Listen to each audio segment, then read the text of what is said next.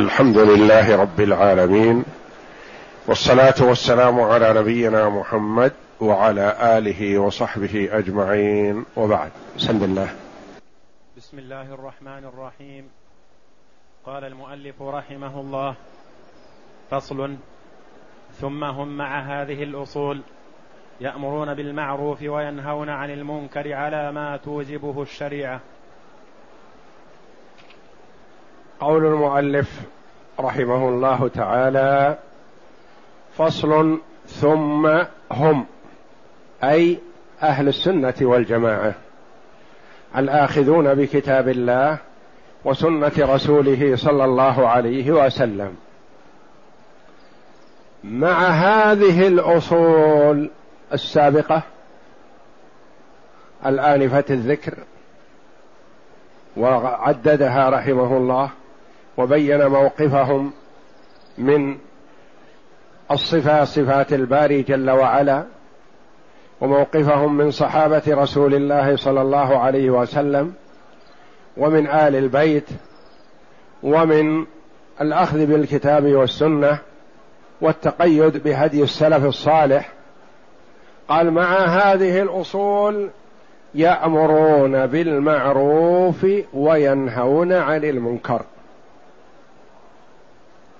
فالأمر بالمعروف والنهي عن المنكر دعامة من دعائم الدين، وأصل من الأصول، ولا يستقيم ولا يتم الإسلام ويكون له دولة وشوكة وأمر ونهي حتى يؤمر بالمعروف وينهى عن المنكر. والمؤمن يأمر بالمعروف وينهى عن المنكر ويستر ولا يشنع ولا يفضح. والمنافق يفرح أنه يعثر على زلة فينشرها ويبينها. فالمؤمن ينصح ويستر، والمنافق يفضح. يأمرون بالمعروف وينهون عن المنكر. والمراد بالمعروف ما عرف حسنه في الشريعة الإسلامية، والمنكر ما عرف قبحه في الشريعة الإسلامية. على ما توجبه الشريعة، لأن إيجاب الشريعة للأمر بالمعروف والنهي عن المنكر على أصول وشروط وآداب، ما يصلح كل واحد يقوم يأمر وينهى،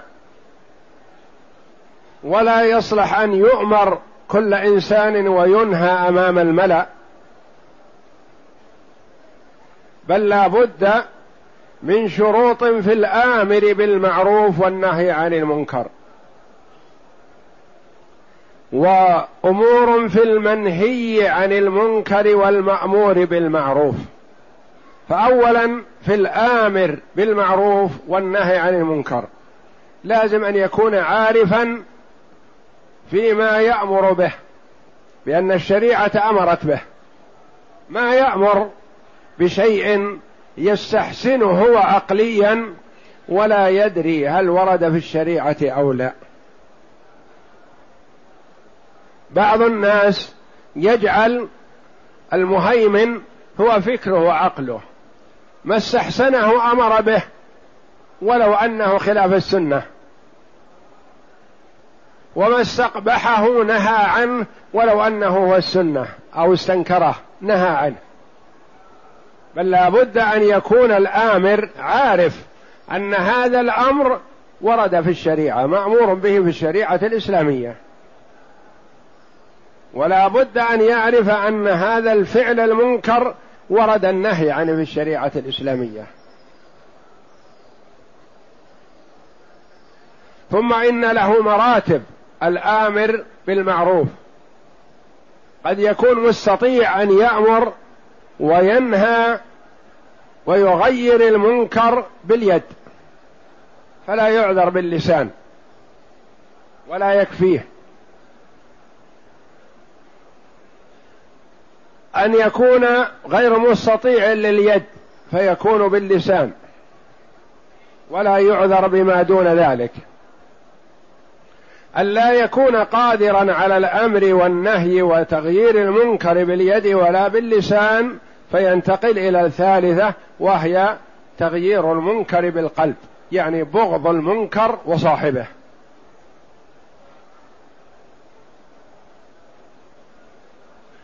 ولا بد أن يكون هناك آداب وأمور يأخذ بها الآمر والناهي نحو المأمور والمنهي.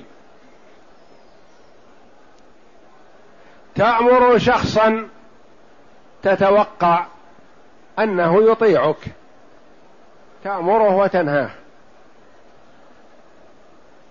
شخص تتوقع أو تجزم أنك إذا أمرته تسلط أكثر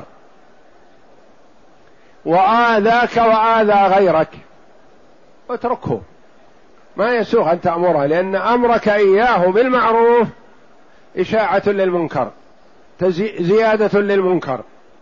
إذا عرفت أنه يعاند ويتسلط فاتركه. إذا عرفت أنه يترك هذا المنكر ويذهب إلى منكر أشد وأعظم وأكثر ضررا فاتركه في منكره ولا تعرض له.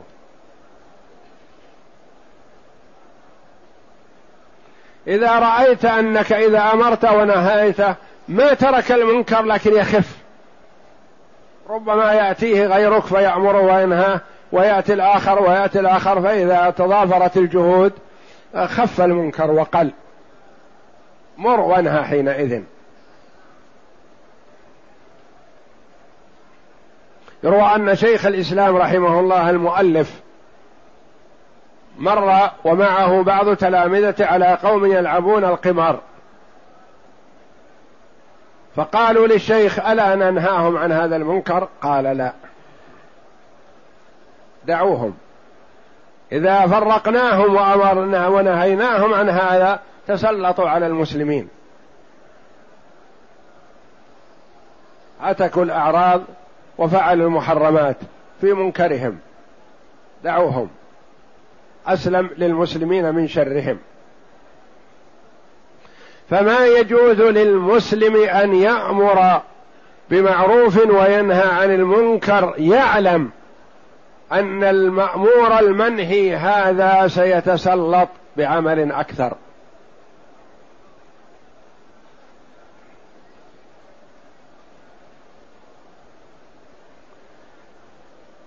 إذا علم المرء أنه يؤذى بهذا الأمر والنهي فهل يأمر وينهى؟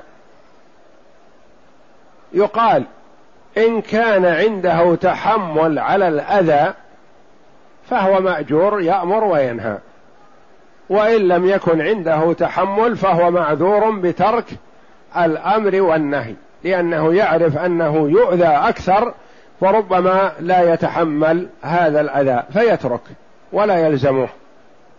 ولهذا قال رحمه الله: وينهون عن المنكر على ما توجبه الشريعة، لا هكذا، وإنما على حسب ما توجبه. النهي عن المنكر وتغيير المنكر باليد ثم باللسان ثم بالقلب. فالمستطيع باليد لا يعذر بتغيير المنكر باللسان والقلب، والمستطيع باللسان لا يعذر بتغيير المنكر بالقلب، بل على بد على حسب ما يستطيعه.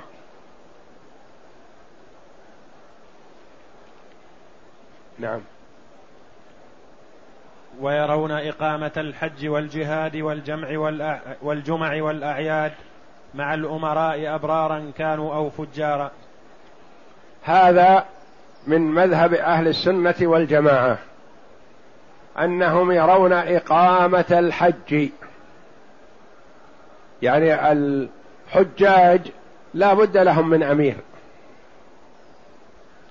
قد يعين عليهم أمير فاسق يشرب الخمر، لا يحضر معهم الصلاة الجماعة، فاسق، هل يتبعونه في هذا أم ينابذونه؟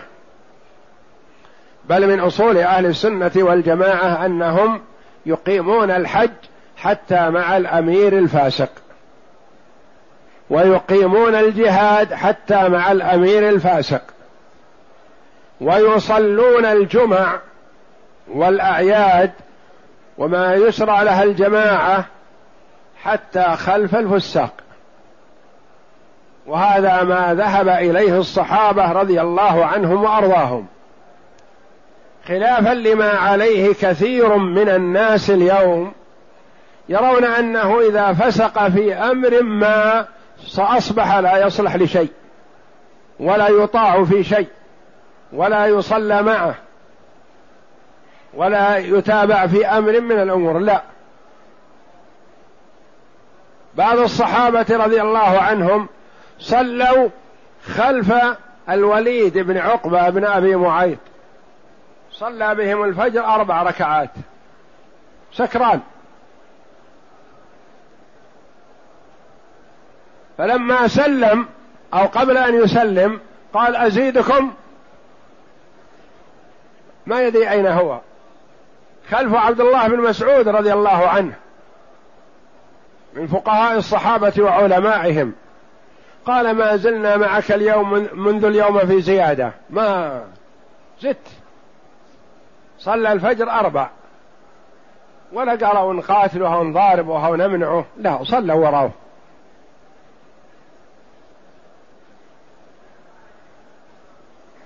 وصار أميرهم بالحج الحجاج بن يوسف، وكان سفاك قتال، فصلوا وراءه ويتابعونه، وصلوا وراءه صلاة الظهر والعصر، ومنهم عبد الله بن عمر كان حاضر وكان مع الحجاج، وقد وصي الحجاج من قبل الوليد بأن يوافق عبد الله بن عمر لمكانته رضي الله عنه، لكنه تقدم عليه. يصلي الحجاج وعبد الله بن عمر موجود لأنه أمير. فأهل السنة والجماعة عندهم الرفق واللين ومسايرة الأمور والترفق بالولاة، وإن كانوا ما كانوا، ما داموا يشهدون أن لا إله إلا الله وأن محمد رسول الله. يقول عليه الصلاة والسلام إلا أن تروا كفرا بواحا، يعني كفر ما فيه تأويل، حينئذ لا يطاع. أما ما دام يشهد أن لا إله إلا الله وإن فعل ما فعل من المحرمات إثمها عليه ولا يحسنون فعله، لكنهم يصلون وراءه ويناصحونه ويسرون عليه إذا اطلعوا على زلة أو كبيرة من الكبائر، خلافا لحال الخوارج الذين يكفرون المسلم بالذنب، يكفرون زيد وعمر وكل من رأوا منه معصية وفسق. هذه طريقة الخوارج. المسلك الذي يسلكه بعض الناس اليوم هي طريقة الخوارج، ليست طريقة أهل السنة والجماعة. التشنيع على الولاة وسبهم وعدم الانقياد لهم وعدم الصلاة معهم وخلفهم، هذه طريقة الخوارج الذين قال عنهم النبي صلى الله عليه وسلم يمرقون من الدين كما يمرق السهم من الرمية. والصحابة رضي الله عنهم صلوا خلف عدد من الفساق، تأمروا عليهم فصلوا وراءهم وحجوا معهم وخرجوا للجهاد معهم، ولا قالوا هؤلاء فساق لا يصلحون، وهو ما عبر عنه شيخ الإسلام ابن تيمية رحمه الله في هذا الكتاب المختصر المفيد. ويرون إقامة الحج والجهاد والجمع والأعياد مع الأمراء أبرارا كانوا أو فجارا، هذه الأمور تشرع لها الجماعة، بخلاف صلاة الفريضة إذا كان يصلي في هذا المسجد مثلا فاسق وهذا المسجد تقي، لا يا أخي، اذهب وصل مع التقي، ولا تصلي خلف الفاسق وأنت تجد الرجل الصالح. لكن جمعة ما في إمام إلا واحد، عيد ما في إلا إمام واحد، ربما يأتي يصلي وهو الآن قبل قليل شارب الخمر، يأتي يصلي بالناس وهو قبل قليل قتل نفس ظلما وعدوانا. صل وراه، إن أحسنوا فلكم ولهم وإن أساءوا فلكم وعليهم، إساءتهم عليهم.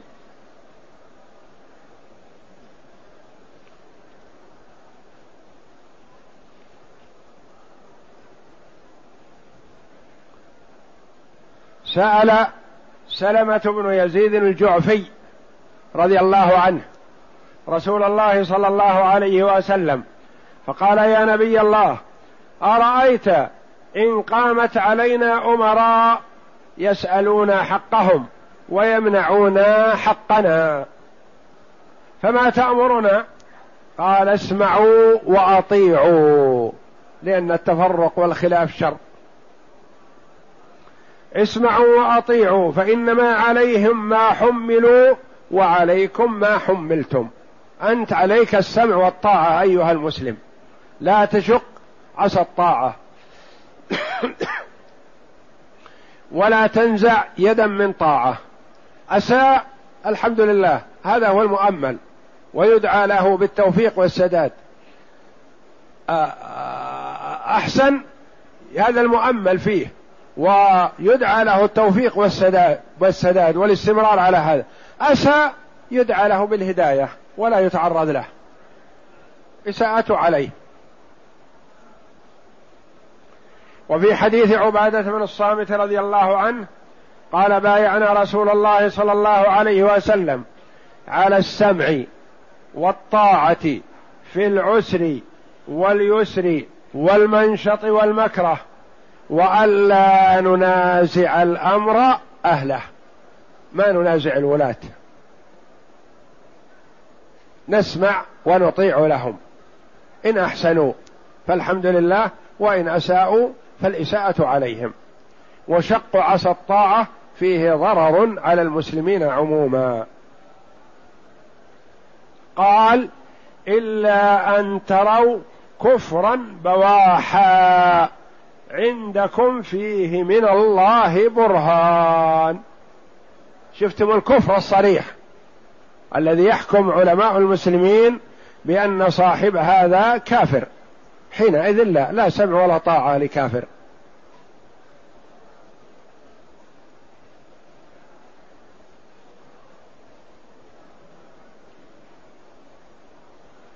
نعم.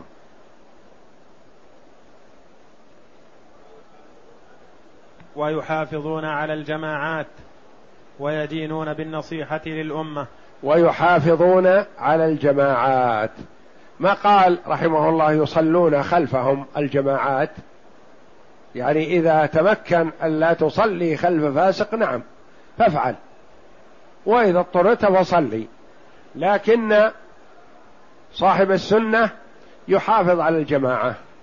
ما يقول اللي يصلي بنا في هذا مثلا في المسجد هذا يشرب الدخان أو يحلق لحيته أو يسبل ثوبه أو نحو ذلك من المحرمات، كل هذه محرمات، فأنا أصلي في الدار وأتركه؟ لا، تكون أخطأت إذا صليت في الدار وتركت الجماعة.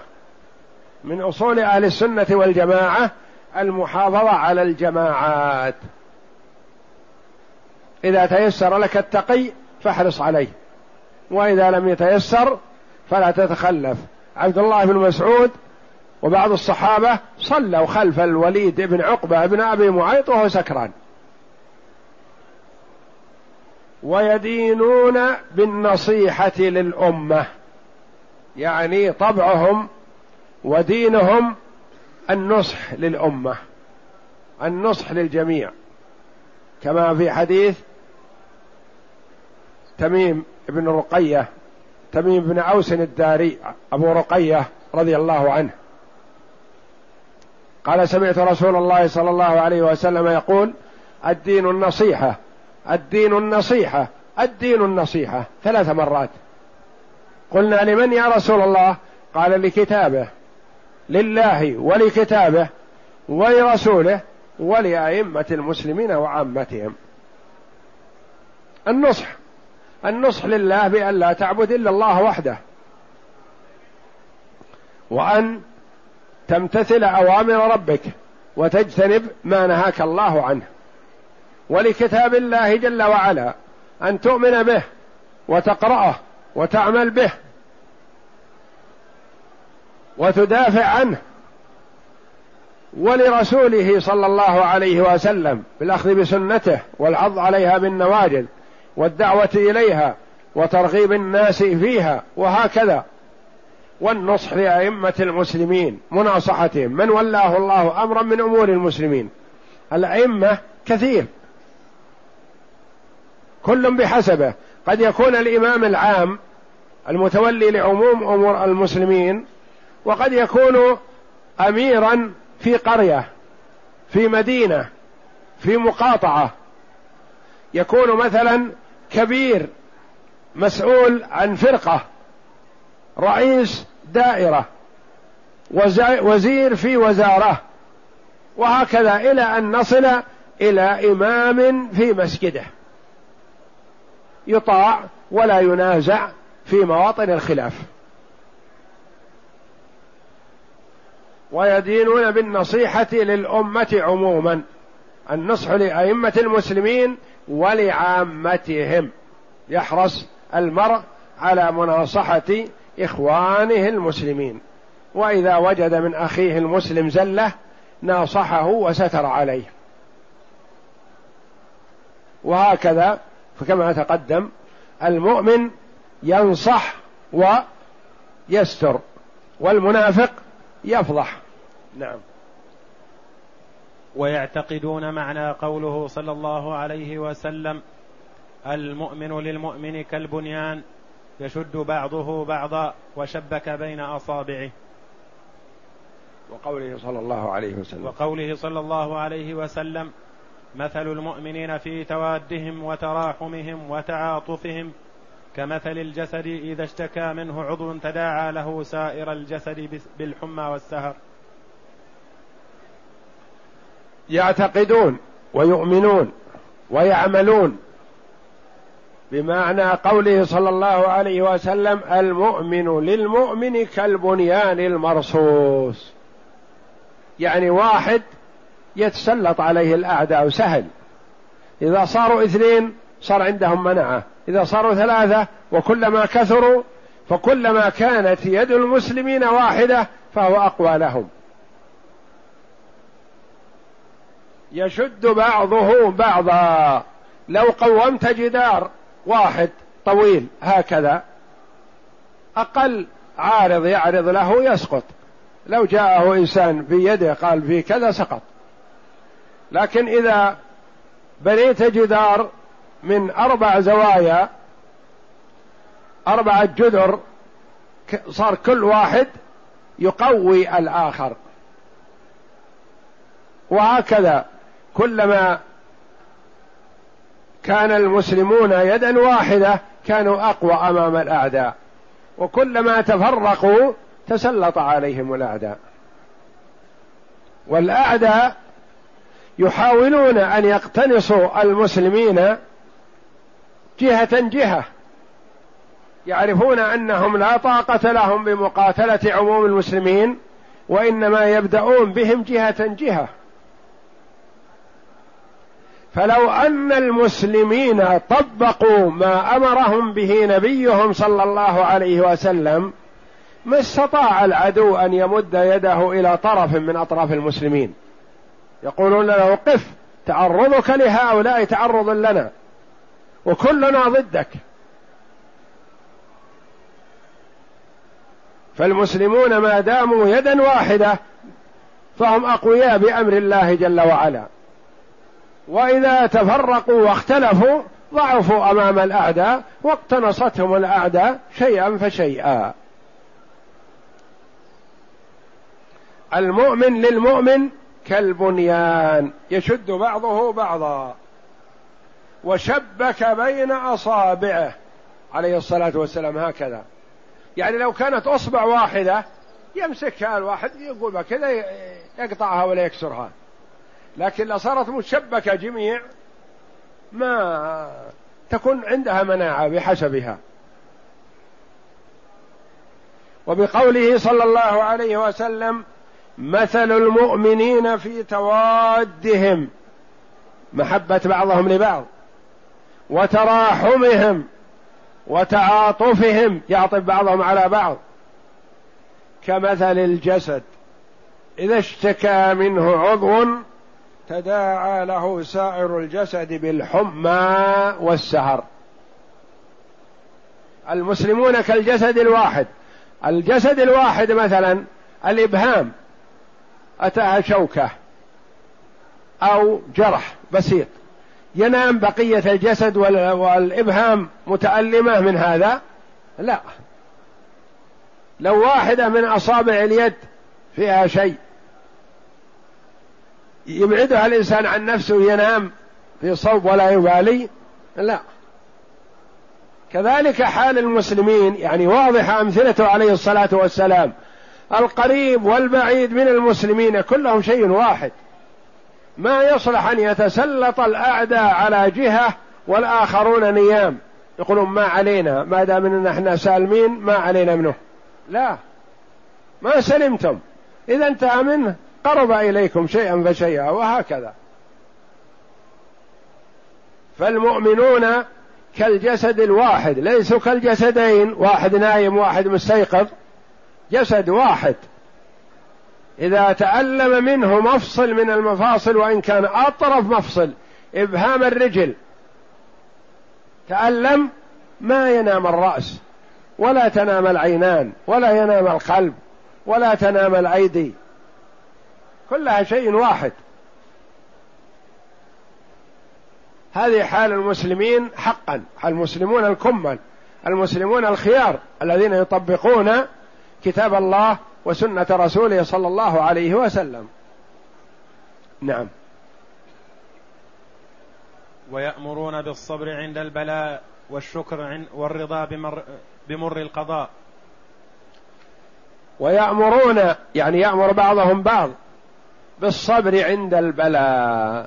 كل إنسان لابد أن يبتلى، يبتلى في جسده، يبتلى في ماله، يبتلى في ولده، في أبيه، في أمه، في زوجه، فيأمر بعضهم بعضا بالصبر، يقول اصبر يا أخي هذا خير لك، لك أجر عظيم بهذا، وهكذا.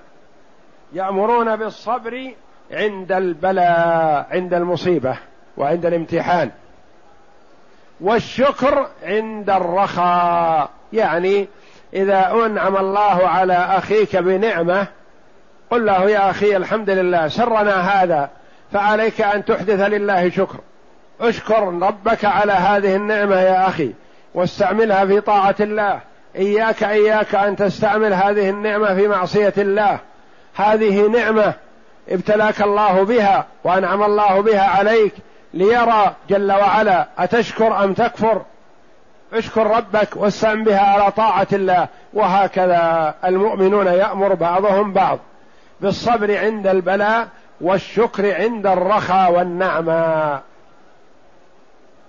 والرضا بمر القضاء، ما قضاه الله جل وعلا كائن ولا محالة،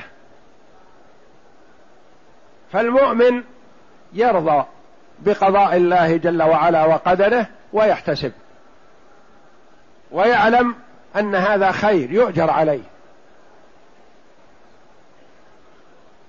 ولا يجزع ولا يتضجر ولا يفعل منكرا بشق جيب أو نتف شعر أو لطم خد أو ضرب صدر أو نحو ذلك من الأمور التي يعملها الجهال تبرما وعدم رضا بقضاء الله وقدره.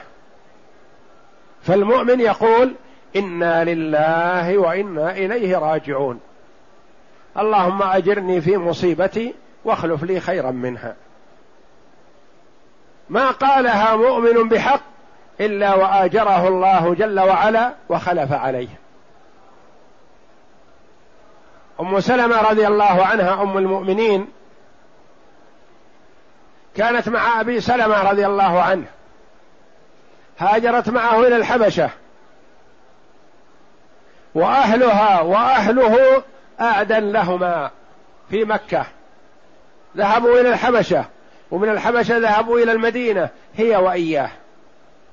في المدينة لا قرابة لها غير زوجها، في الحبشة لا قرابة لها غير زوجها، وكان نعم الرجل من خيار صحابة رسول الله صلى الله عليه وسلم لها، ففقده بالنسبة لها مصيبة عظمى. مات أبو سلمة رضي الله عنه وأرضاه في المدينة، فتذكرت أم سلمة رضي الله عنها وصية النبي صلى الله عليه وسلم، ما تنساها حتى عند المصيبة. علمت بموت أبي سلمة هي وإياه،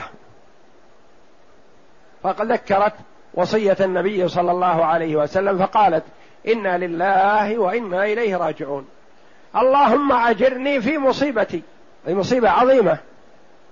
أرادت أن تقول أخلف لي خيرا منها، قالت في نفسها ما الخير من أبي سلمة، لكن قالتها امتثالا لوصية رسول الله صلى الله عليه وسلم، واخلف لي خيرا، أن يأتيها زوج خير ولا مثل أبي سلمة رضي الله عنه وأرضاه. فلما انتهت من عدتها جاءها النبي صلى الله عليه وسلم يخطبها بنفسه، أفضل الخلق على الإطلاق، وكان عمر يريدها وأبو بكر يريدها، كلهم يريدون الزواج منها، إلا أن الرسول عليه الصلاة والسلام سبقهم. فقالت: يا رسول الله، مثلك ما يرد، ما أستطيع ردك، لكن يمنعني ثلاث تمنعني من أن أوافق على الزواج بعدما تمت العدة. أرادت أن تعدها، قالت: صبية لي، معي أطفال يشغلونك أو يغضبونك، فتغضب علي فيغضب علي الله.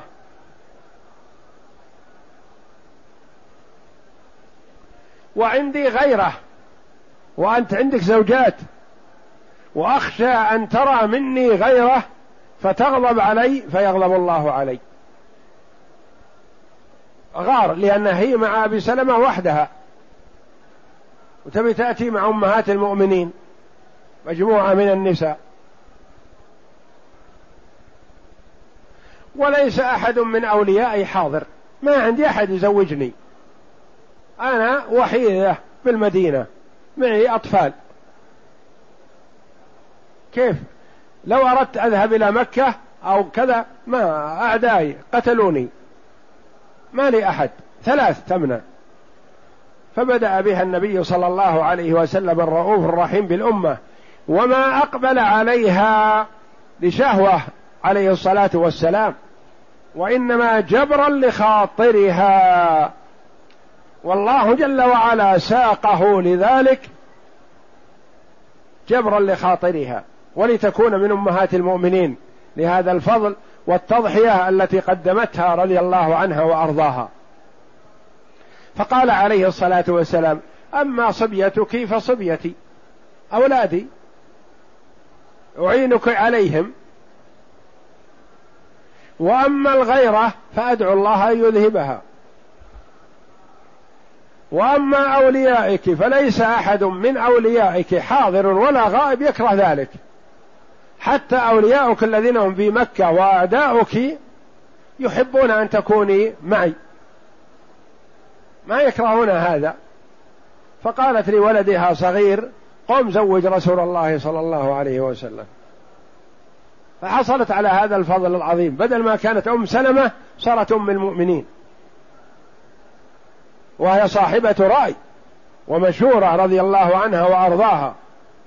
دخل عليها النبي صلى الله عليه وسلم في صلح الحديبية مغضب متأثر،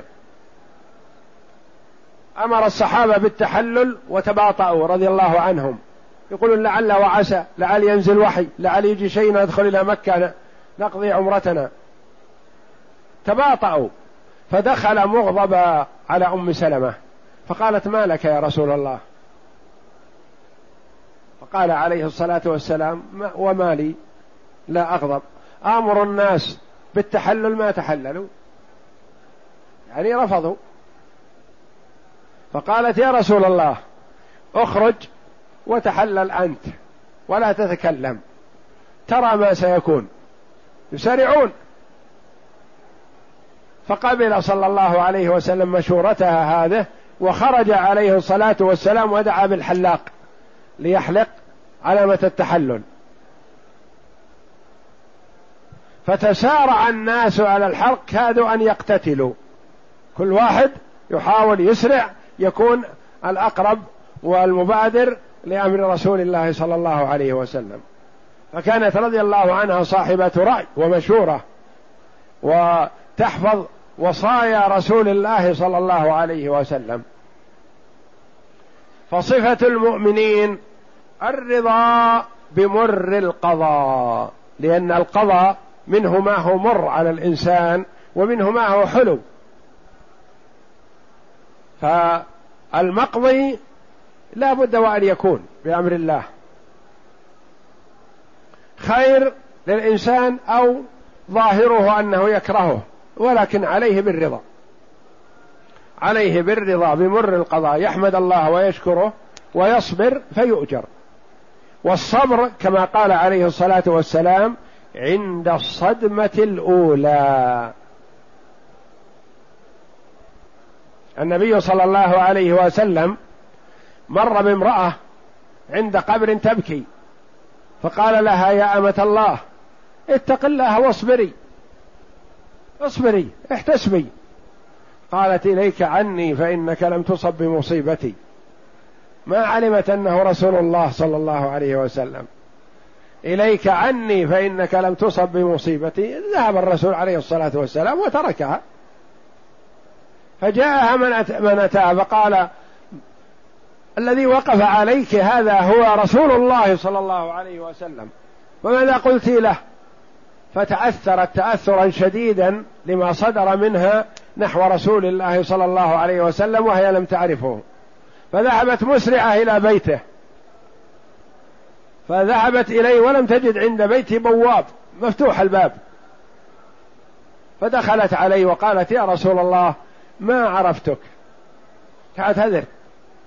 قال إنما الصبر عند الصدمة الأولى، لأن المؤمن مأمور بأن يصبر عند أول ما يفاجئه الخبر الشاق، الخبر المؤلم، يصبر ويتحمل يؤجر عليه، وإلا فإنه يسلو مثل ما تسلو البهائم،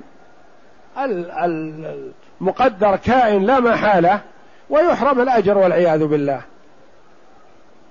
نعم. ويعتقدون معنى قوله صلى الله عليه وسلم أكمل المؤمنين إيمانا أحسنهم خلقا، ويدعون إلى مكارم الأخلاق ومحاسن الأعمال.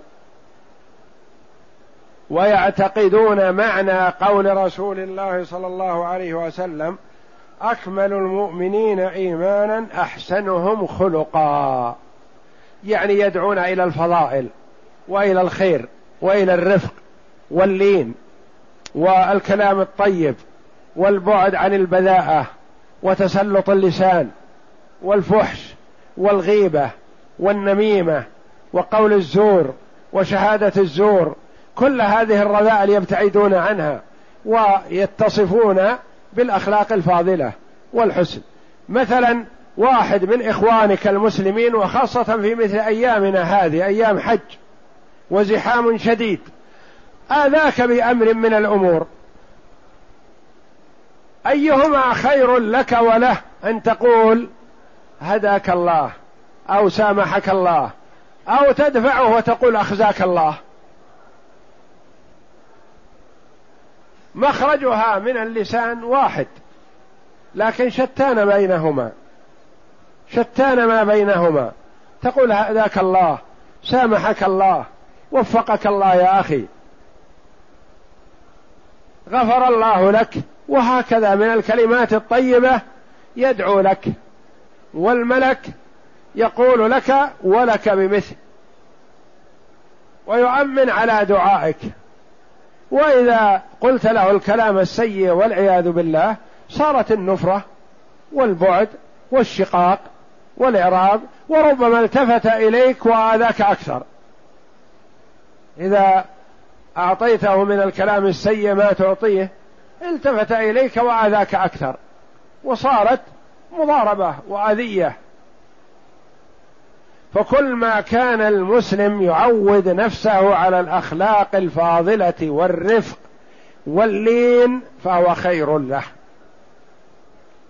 ينال بالرفق ما لا ينال بالعنف والشدة. تقول هداك الله، سامحك الله، غفر الله لي ولك، وهكذا، بدل ما تشتمه أو تلعنه أو تؤذيه يعود إليك. أكمل المؤمنين إيمانا أحسنهم خلقا. كلما حسن المرء خلقه.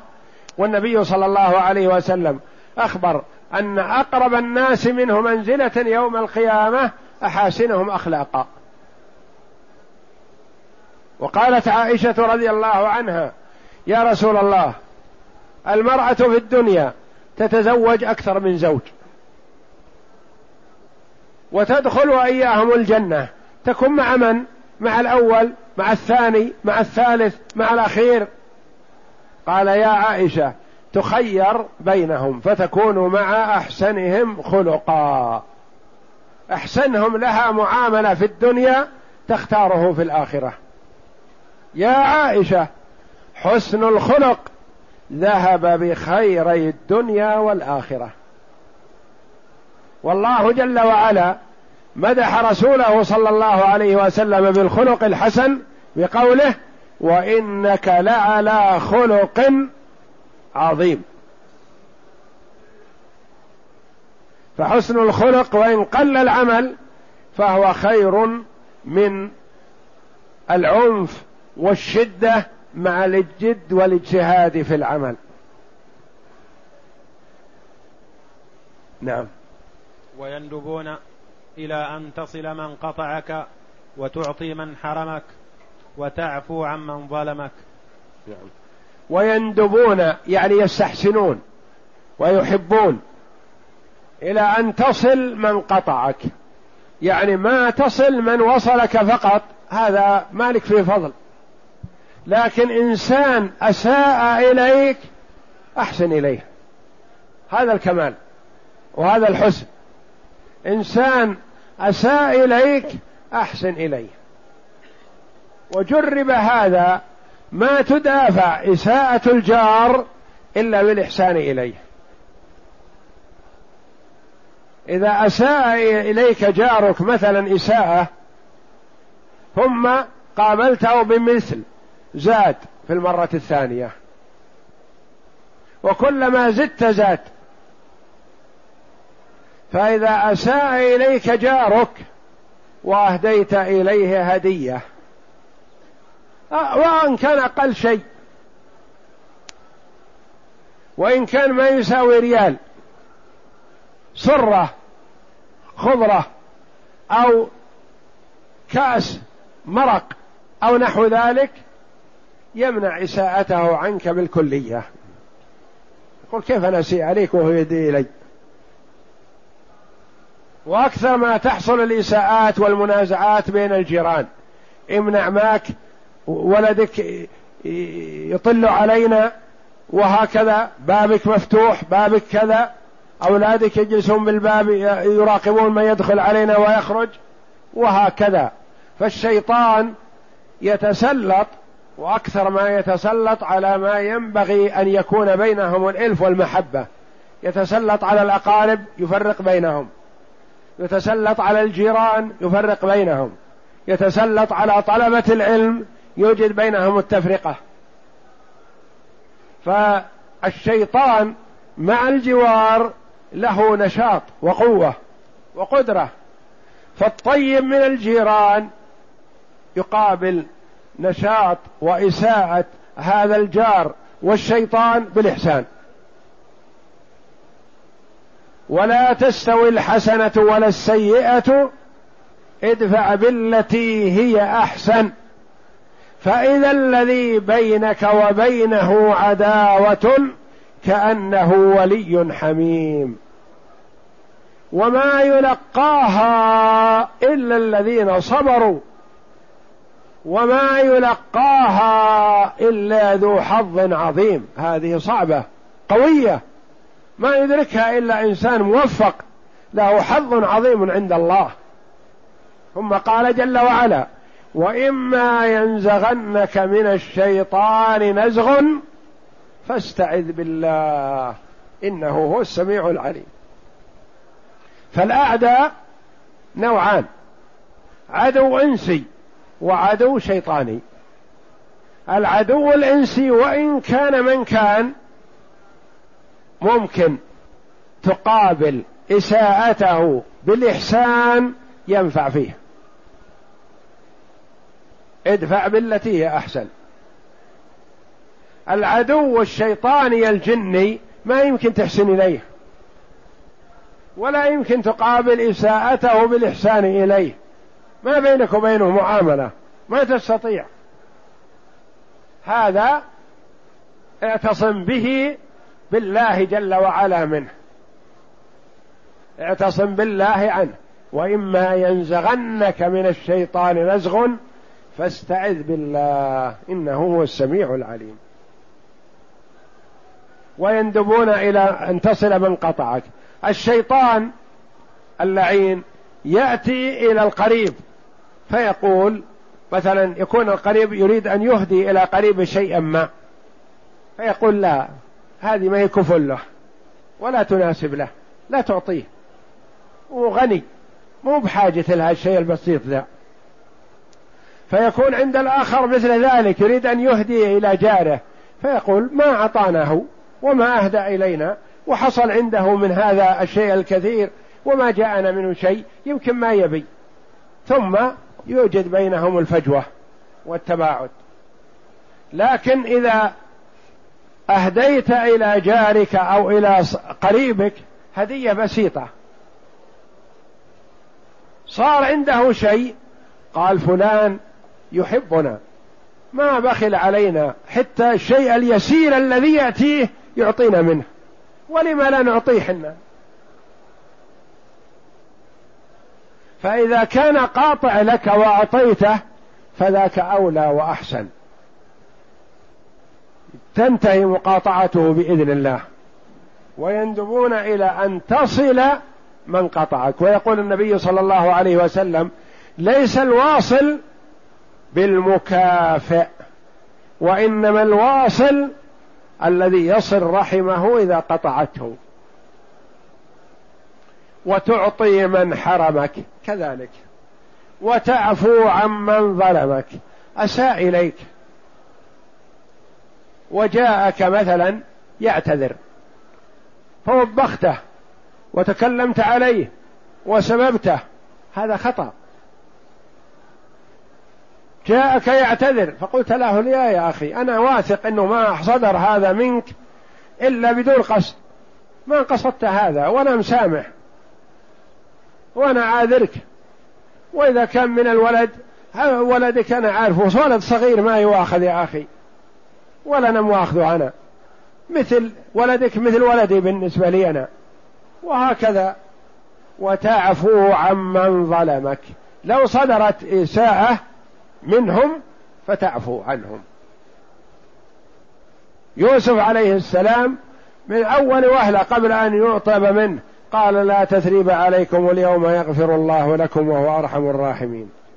لا تثريب عليكم، لا ألومكم، أنتم فعلتم هذا عن جهل ولا ألومكم، وإن شاء الله يغفر الله لكم.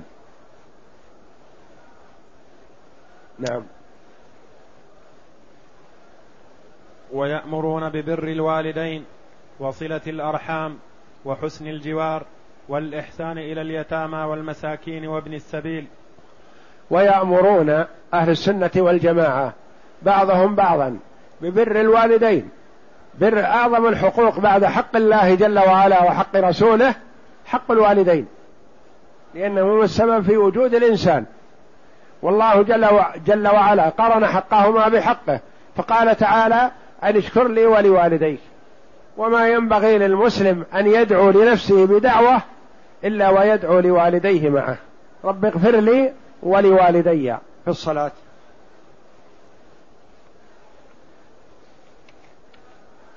وصلة الأرحام، الأرحام الأقارب من جهة الأب أو من جهة الأم كلهم يوصلون.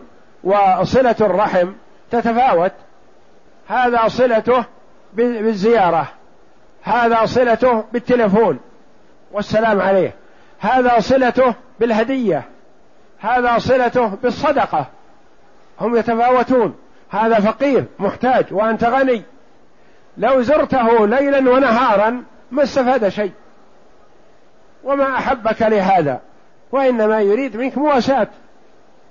آخر غني وإنما يريد منك الزيارة والسلام عليه والجلوس معه وسؤال عن حاله. آخر وقع في كربة وشدة في أمر من الأمور يحتاج من يفزع له ويساعده في تخليص هذه المعاملة أو هذه القضية أو كذا، تفزع له في هذا. آخر يكفيه بالتلفون إذا اتصلت به في أسبوع في الشهر مرة، في المعايدة عايدته في العيدين، وهكذا، فهم يتفاوتون بالصلة. نعم. وابن السبيل وحسن الجوار، حسن الجوار مثل ما تقدم، إن الإنسان يحاول أن يحسن إلى جاره، والله جل وعلا وصى به في كتابه العزيز، والنبي صلى الله عليه وسلم يقول ما زال جبريل يوصيني بالجار حتى ظننت أنه سيورثه. وإذا رأيت من جارك منكر فناصح، ما تقول أتركه، ناصحه واسر عليه لا تفضحه. نعم. والإحسان إلى اليتامى والمساكين، أفضل البيوت بيت فيه يتيم يحسن إليه، وشر البيوت بيت فيه يتيم يساء إليه.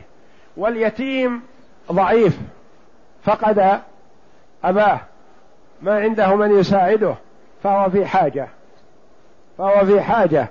والنبي صلى الله عليه وسلم يقول أنا خصم من جار أو ظلم الضعيفين اليتيم والمرأة، فإياك أن تظلم أختك أو بنتك أو زوجتك، وإياك أن تظلم اليتيم أو تأكل من ماله شيئا بغير حق، إن الذين يأكلون أموال اليتامى ظلما إنما يأكلون في بطونهم نارا وسيصلون سعيرا.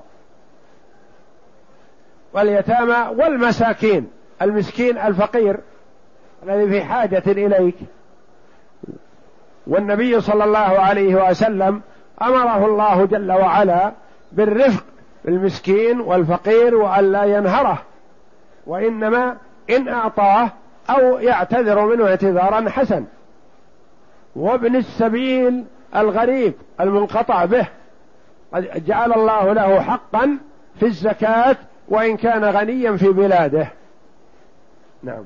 والرفق بالمملوك، المملوك والأجير والضعيف وكل من لك ولاية أو أمر ونهي عليه ترفق به وتعامله معاملة حسنة، تعامل الصغير مثل ما تعامل ابنك، تعامل الكبير مثل ما تعامل أباك، تعامل المتوسط مثل ما تعامل أخاك، وهكذا ترفق بالناس كلهم. نعم. وينهون عن الفخر والخيلاء والبغي والاستطالة على الخلق بغير حق، بحق أو بغير حق. وينهون عن الفخر، لا تفتخر على الناس ولا تتكبر عليهم ولا تتعاظم ولا تمشي متخايل متكبر. الخيلاء من جر ثوبه خيلاء لم ينظر الله إليه يوم القيامة.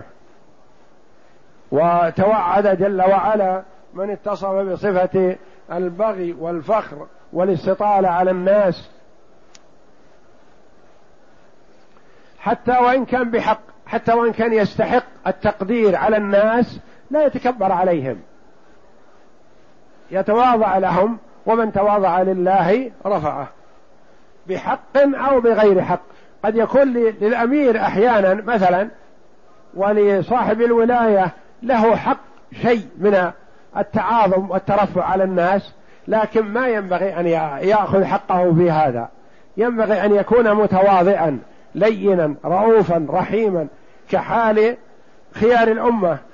النبي صلى الله عليه وسلم تأخذ بيده المرأة الخادمة وتوقفه تسأله عما يشكل عليها.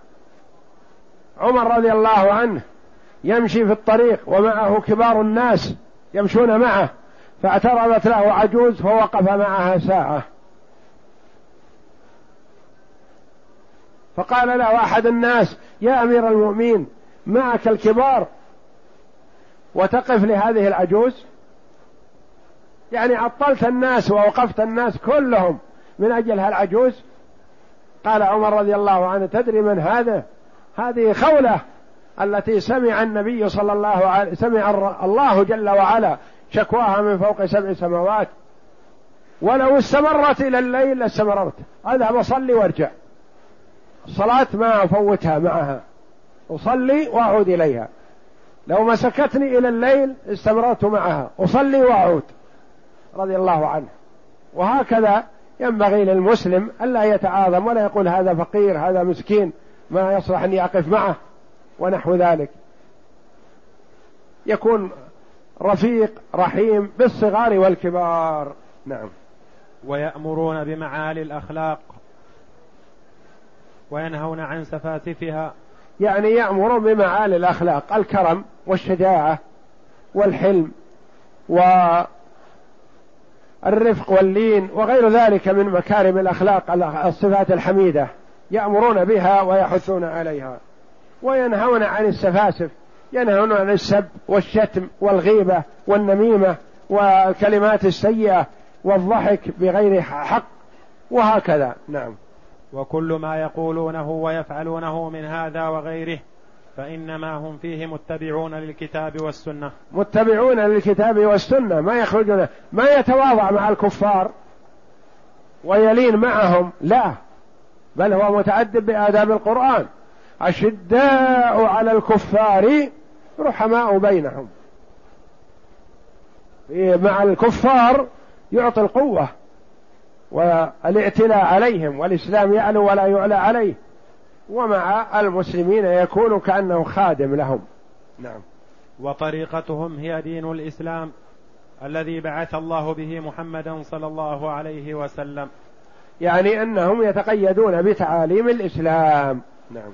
لكن لما أخبر النبي صلى الله عليه وسلم، قف على هذا لأنه قرب الأذان، نكمل إن شاء الله بعد الصلاة إن شاء الله، والله أعلم. وصلى الله وسلم وبارك على عبده ورسول نبينا محمد وعلى آله وصحبه أجمعين.